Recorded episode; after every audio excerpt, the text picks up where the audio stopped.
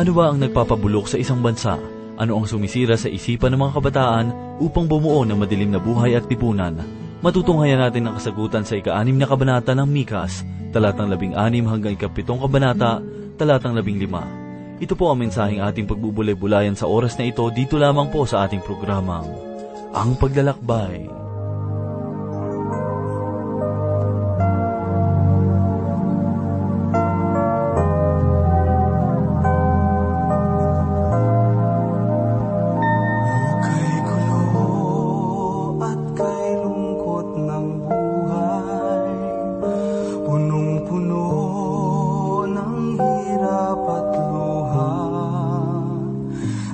Matanaw ang pag-asa na aking hinahanap.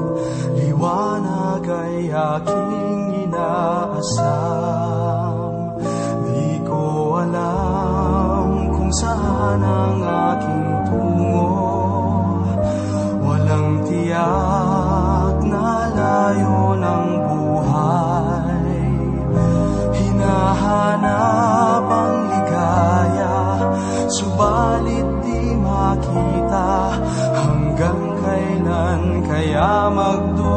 magdurusa Ang nais ko'y ikaw sa aking buhay.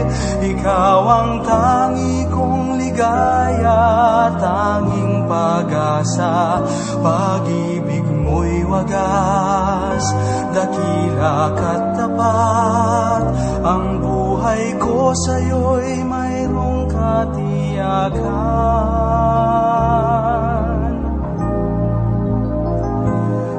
Nasa'yo ang buhay na sagana. Nasa'yo ang liwanag kong hanap. Nasa'yo ang tunay na kahulugan ng buhay. Tunay, Jesus, ang lahat ko ay ikaw. Ang nais ko'y ikaw sa buhay.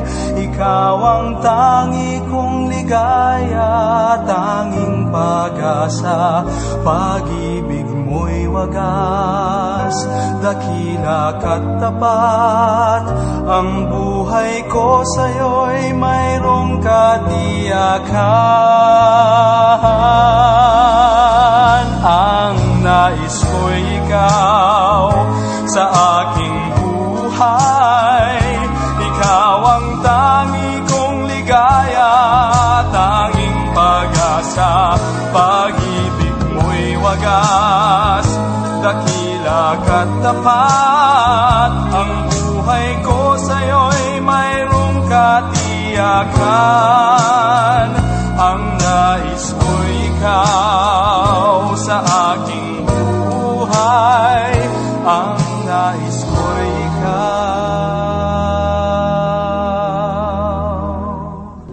mapagpalang araw ang sumainyo mga kaibigan.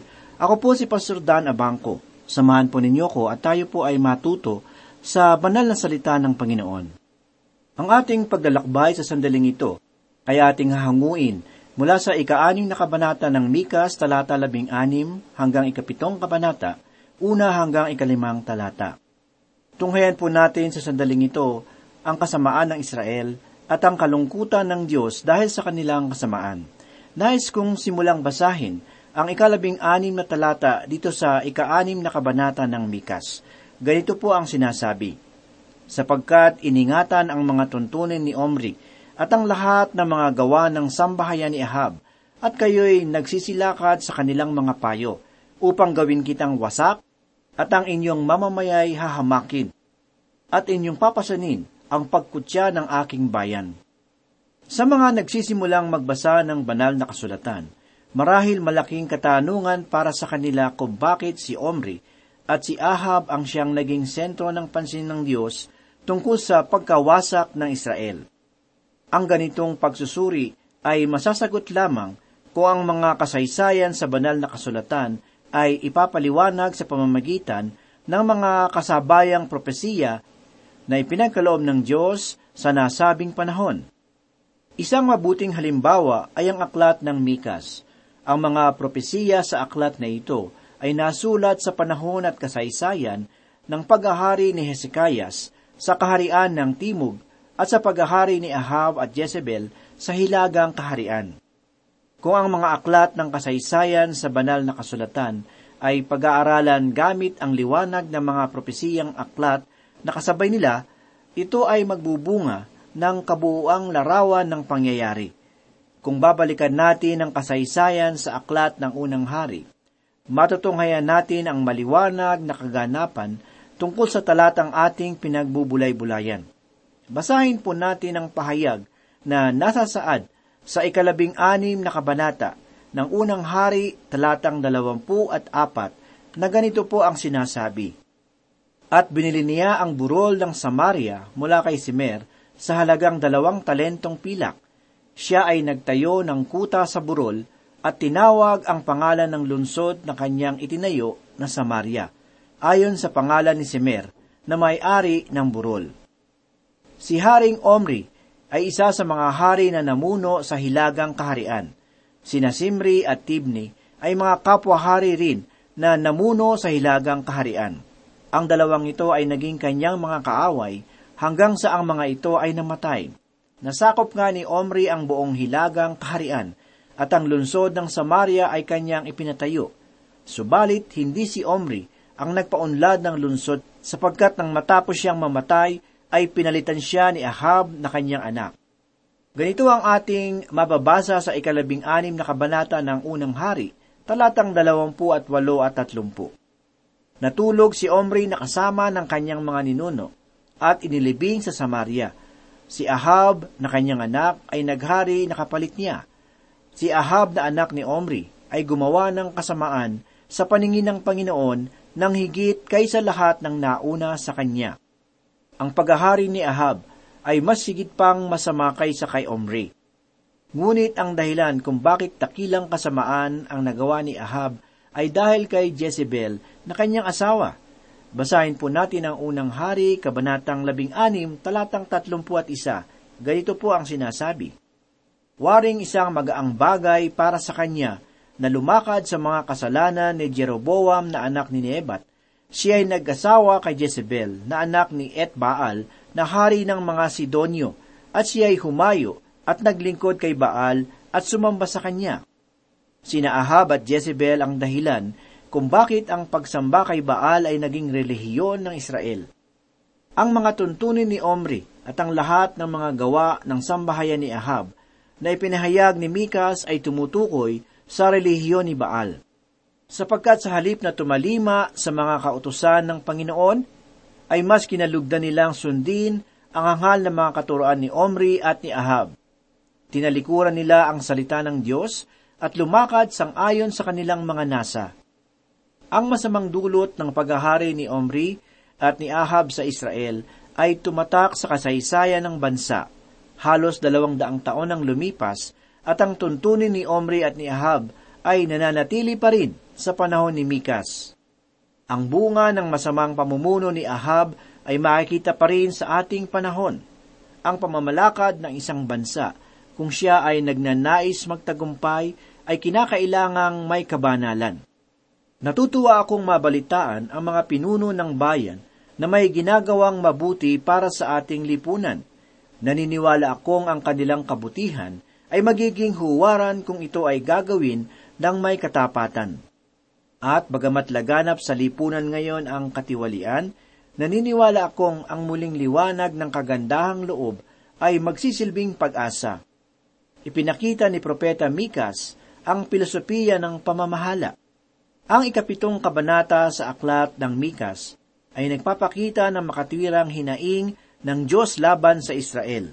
Ang hinaing at ang katwiran ng Panginoon ay tumimo sa puso ng propeta mababasa natin sa unang talata ng ikapitong kabanata ang dalamhating pahayag ni Mikas. Ang sabi niya, Kahabag-habag ako, sapagkat ako'y naging gaya ng tipunin ang mga bunga ng tag-init, gaya ng puluti ng uba sa obasan, walang kumpol na makakain, walang unang hinog na bunga ng igos na aking kinasabikan.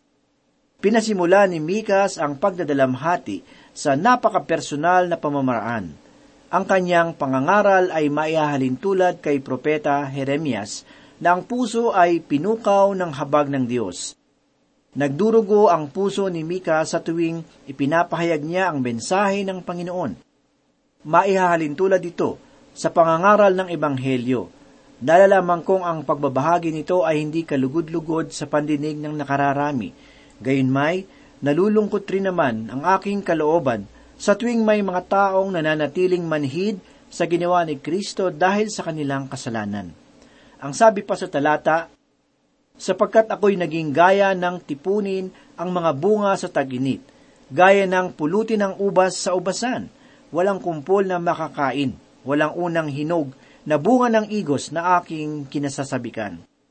Dapat nating tandaan na ang punong ubas sa banal na kasulatan ay naglalarawan sa bansang Israel. Ang kasabayang propeta ni Mikas na si Isayas ang isang nagbigay larawan tungkol sa kalagayang ito. Ito ay ating mababasa sa ikalimang kabanata ng Isayas. Maliwanag niyang sinabi na ang Israel ay ang siyang punong ubas na sangayon naman kay Propeta Mikas ay punong hindi nagbubunga. Ang sabi pa sa ikalawang talata ay ganito, Ang mabuting tao ay namatay sa lupa, at wala nang matuwid sa mga tao. Silang lahat ay nag-aabang upang magpadanak ng dugo, hinuhuli ng bawat isa ang kanyang kapatid sa pamamagitan ng lambat. Masasabi kong hindi naligtas ang magpalakad-lakad sa mga daan ng ating bayan. Sa panahong ito, ang pananamantala ay mabilis na lumalaganap. Ang mga mabuting tao ang siyang napapahamak, samantalang ang mga masasama ang siyang nagtatagumpay. Tila bang wala ng huwaran na naibabalita sa ating lipunan, sapagkat ang pahayagan, ang radyo, at telebisyon ay masigit na natutuon sa mga karahasan. Pakinggan naman natin ang sinasabi sa ikatlong talata. Ang kanilang mga kamay ay nasa kasamaan upang sikaping isagawa. Ang pinuno at ang hukom ay humihingi ng suhol at ang dakilang tao ay nagsasalita ng masamang pagnanasa ng kanyang kaluluwa. Ganito nila ito pinagtatagni-tagni. Ang masama ay hindi lamang nasisiyahan sa pagsasagawa ng masama, kundi kusang loob nila itong isinasakatuparan. Sila ay abala sa mga gawa ng kadiliman sapagkat naghihintay sila na gantimpalaan. Ang mga pinuno at hukom ay naging mga sakim at ganit kung kaya't ang pamahalaan ay napuno ng katiwalian. Ang sabi pa sa talata, at ang dakilang tao ay nagsasalita ng masamang pagnanasa ng kanyang kaluluwa. Ganito nila ito pinagtatagni-tagni. Sa tuwing nakakapanood ako ng mga programa sa telebisyon tungkol sa pag-aaral ng iba't ibang mga usapin, napapansin kong ang bawat katuruan ng mga kinikilalang mga dakilang tao ay mayroong pain upang ang ating mga kababayan ay dalhin sa pagpapakalayaw sa pamamagitan ng kunwaring anyo ng kabanalan. Maging ang mga relihiyon sa ating bansa, kasama ang mga simbahan ay gumagawa ng mga paraan upang ipakita ang panlabas na kalayaan o pagbabago. Ngunit ang totoo, marami sa mga gawain ngayon ay walang pagpapahalaga sa banal na salita ng Panginoon. Ang banal na kasulatan ay nawawalan ng puwang sa ating bayan, sapagkat marami ang naghahanap ng kasagutan batay sa mga anak ng sanlibutan at kunwaring mga relihiyon. Ang sabi naman sa ikaapat na talata ay ganito, ang pinakamahusay sa kanila ay parang dawag. Ang pinakamatuwid sa kanila ay gaya ng bakod na tinikan. At ang araw ng kanilang mga bantay, ang araw ng kanilang kaparusahan ay dumating, ngayon dumating na ang kanilang pagkalito. Kung nasubukan na nating mapadaan sa dawag, alam natin na madali tayong matitisod kung hindi tayo mag-iingat.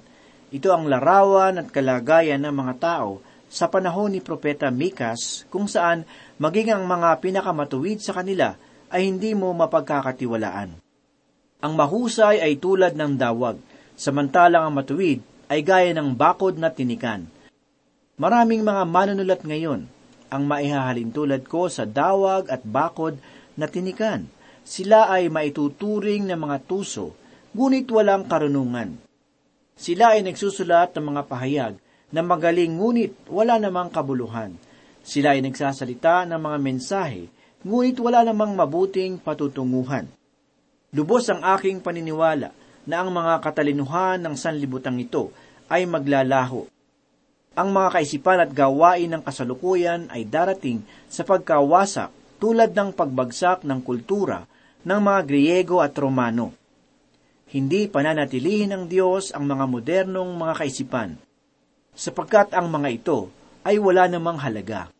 Ang sabi pa ni Mika sa talata, at ang araw ng kanilang mga bantay, ang araw ng kanilang kaparusahan ay dumating. Ngayoy dumating na ang kanilang pagkalito.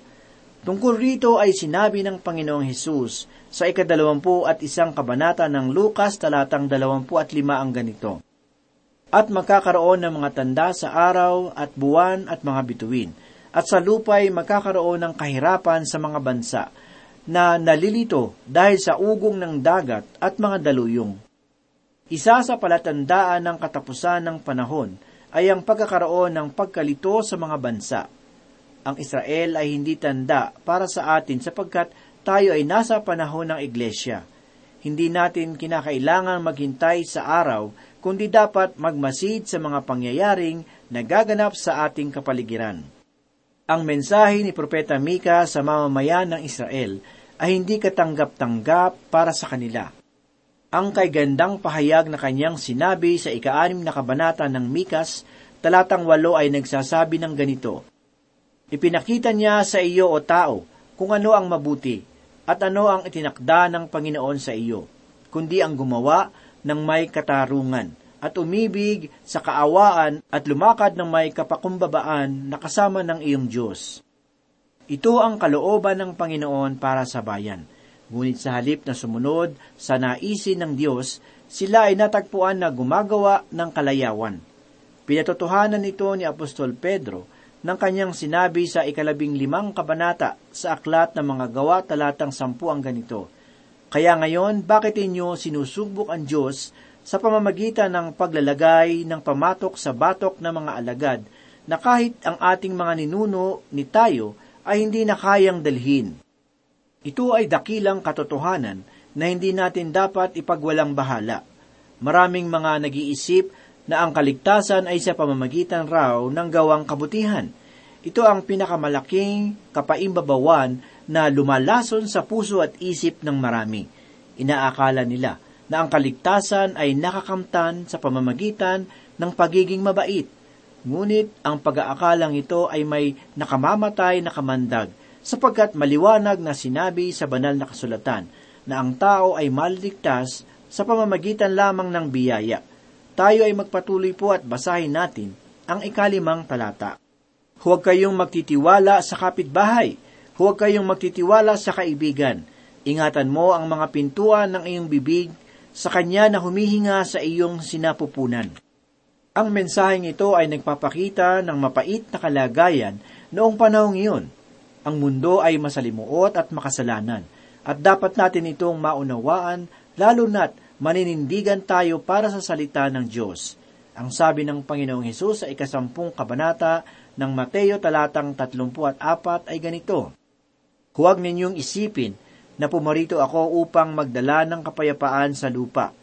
Hindi ako pumarito upang magdala ng kapayapaan, kundi ng tabak.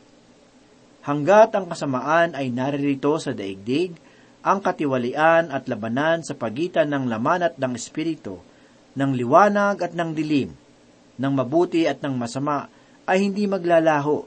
Ngunit, kung paanong pinaglalaho ng sikat ng araw sa umaga, ang madilim na hatid ng gabi, gayon din naman pagtatagumpayin ng Diyos ang kanyang katwiran sa daigdig.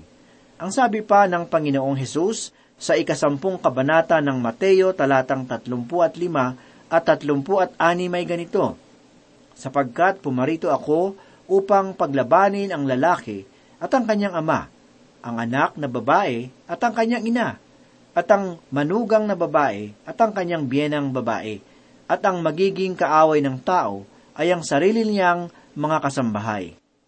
Ang mga huling araw ay mababalot ng pananamantala. Sa panahong iyon ay hindi mo maaaring ilagak ang iyong tiwala sa iyong pamilya, sapagkat sinabi ni Propeta Mikas, huwag kayong magtiwala sa kaibigan. Ingatan mo ang mga pintuan ng iyong bibig, sa kanya na humihiga sa iyong sinapupunan. Sa madaling salita, maging ang iyong asawa ay hindi mapagkakatiwalaan sa mga sandaling iyon. Kaibigan, tayo ay nabubuhay sa panahong ang salita ng tao ay hindi natin mapagkakatiwalaan. Maging ang ating mga binabasa sa mga aklat at maging ang ating mga napapakinggan sa radyo at napapanood sa telebisyon ay hindi rin mapapagkatiwalaan. Ang mga anak ng Diyos ay dapat na maging mapanuri. Tuwirang sasabihin ko ito sa inyo, suriin ninyo ang lahat ng mga programang ninyong napapakinggan at napapanood sa radyo at telebisyon. Maging ang mga aklat na ating nababasa ay dapat na dumaan sa maingat na pagsusuri sa pamamagitan ng salita ng Diyos. Maging ang programang ito ng ang paglalakbay ay dapat na inyong suriin, sapagkat hindi ko ninanais na ang inyong pananampalataya ay masandig sa tao at sa kawalang kaalaman. Tularan sana natin ang mga mananampalataya sa lugar ng Berea na sangayon sa ikalabing pitong kabanata ng mga gawa talatang sampu at labing isa ay ganito po ang sinasabi. Nang gabing iyon ay agad na pinaalis ng mga kapatid sina Pablo at Silas patungo sa Berea. Nang dumating sila roon, pumasok sila sa sinagoga ng mga Hudyo. Ngayon, ang mga ito ay higit na mararangal kaysa sa mga taga-Tesalonika, sapagkat tinanggap nila ang salita ng buong pananabik na sinisiyasat araw-araw ang mga kasulatan kung tunay nga ang mga bagay na ito. Kapansin-pansin sa akin ang salitang mararangal dito sa talata. Ang katangiang ito ay ibinigay ng Espiritu ng Diyos sa mga taong may pananabik sa pagsisiyasat ng katotohanan sa salita ng Diyos. Ang karangalan na ito ay hindi lamang minsanan, kundi nakikita sa pang-araw-araw na buhay. Ito ang katangian na nawawala sa bawat simbahan o relihiyosong samahan sa panahong ito. Maraming mga kababayan natin ang naliligaw sapagkat walang mainam at maingat na pagsusuri sa mga bagay-bagay. Sa aking palagay, madali ngayong lumaganap ang kabulaanan sapagkat ang lipunan ay nasa naghihirap na kalagayan. Ang tao ay laging naghahanap ng salapi at lunas sa kanyang mga nararamdaman. Ang pinakamalaking krimen na nagaganap sa panahong ito ay ang panluloko. Ang lipunan ay punong-puno ng mga kampo ni Satanas na anupat ang lupa ay punong-puno ng mga nakalalasong mga turo, kaisipan at pamumuhay. Tulad tayo ng gutom na isda na nang makakita ng uod na nasa bingwit, ay kaagad na pinuntahan ito at kinain. Kinain hindi lamang ang uod, kundi maging bingwit at hawakan ng bingwit. Ang relihiyon sa tunay na diwa nito ay mabuti at marangal, ngunit kung ang relihiyon ay gagamitin para sa kapakinabangan ng sarili, ito ay magiging galamay ng demonyo na magiging impyerno na sa daigdig. Pakinggan ninyo ang sinabi ni Santiago tungkol sa dalisay ng relihiyon. Ang dalisay ng relihiyon at walang dungis sa harapan ng ating Diyos at Ama ito, ang dalawin ng mga ulila at ang mga balo sa kanilang kahirapan at ang panatilihin ng sarili na hindi nadungisan ng sanlibutan. Bago ko bigyang pansin ang talatang ito, nais ko munang pagtuunan ng pansin ang paniniwala ng iba na ang relihiyon ay nagliligtas. Sinasabi ng iba na kung ang isang tao ay hindi magkakaroon ng pinapasukang relihiyon, ay hindi siya maliligtas. Ang relihiyon daw ay saliga ng katotohanan at sa pamamagitan nito na ihahayag ang aral na magbibigay ligtas. Sa unang tingin, ang ganitong paliwanag ay tila totoo, Subalit kung ating masigit na susuriin, makikita natin na ang paniniwalang ito ay naligaw ng landas. Ang salitang relihiyon na nabanggit dito sa talatang ating binasa ay nagmula sa salitang Griego na treskeia. Ang salitang ito ay literal na nangangahulugan ng panlabas na seremonya. Hindi siya isang saligan o bukal ng kaalaman, sapagkat siya nga ay nangangahulugan lamang ng panlabas na seremonya. Ibig sabihin, ang relihiyon ng isang tao ay kapahayagan ng kanyang paniniwala. Ang relihiyon ay hindi puso at isip ng paniniwala, kundi panlabas na kapahayagan ng pananampalataya. Kung ang isang tao ay hindi naniniwala na si Kristo ay Diyos, ang kapahayagan ba ng kanyang pagtutol sa mga paksang nagtataas ng karangalan ni Kristo bilang Diyos ay kanyang relihiyon? Ang mainam na sagot ay oo, sapagkat ang kanyang pagtutol sa harapan ng mga tao ay kapahayagan ng kanyang paniniwala. Kaibigan, ito ang isa sa mga dahilan kung bakit ang relihiyon ay hindi maaaring makapagligtas sa isang tao. Sapagkat paano kung ang relihiyon o kapahayagan ng paniniwala ng isang tao ay hindi sang-ayon sa dalisay ng turo ng banal na kasulatan? Maililigtas ba ng hindi pananampalataya kay Kristo ang taong tumanggap sa pagka-Diyos ng anak ng Diyos? Ang relihiyon ay panlabas sa kapahayagan ng paniniwala ng isang tao. Ngayon, ang tanong ng iba, Pastor, kailangan ko ba ng relihiyon? Ang sagot ko ay hindi, sapagkat ang iyong kailangan ay relasyon. Ang kailangan ng taong makasalanan ay relasyon sa Diyos sa pamamagitan ng pananampalataya kay Yeso Kristo. Manalangin po tayo. Salamat Panginoon, dahil ang iyong salita ay buhay at ito ay nagbibigay kalakasan sa amin sa tuwinang ito ay aming pag-aaralan. Muli inihiling po namin na patibayin mo po ang aming pananampalataya sa iyo at tulungan mo po kami na lumakad ng naaayon sa iyong kalooban. Ito po ang aming mga samot dalangin sa pangalan ni Jesus. Amen.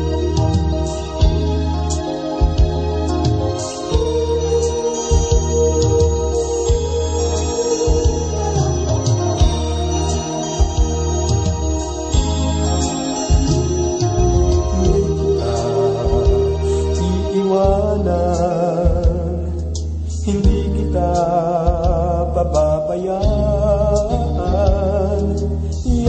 pangako niya sa akin. Magmula nang siya'y aking tanggapin